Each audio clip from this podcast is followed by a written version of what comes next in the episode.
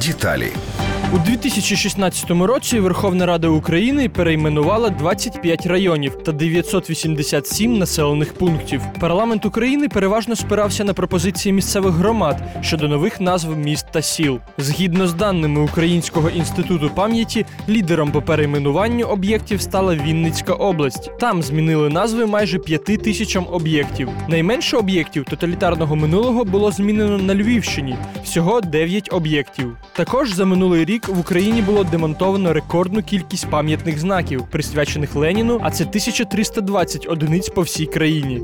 Найбільше пам'ятних знаків на честь Леніна було демонтовано у Харківській області 155, тоді як аутсайдерами вийшли одразу кілька областей.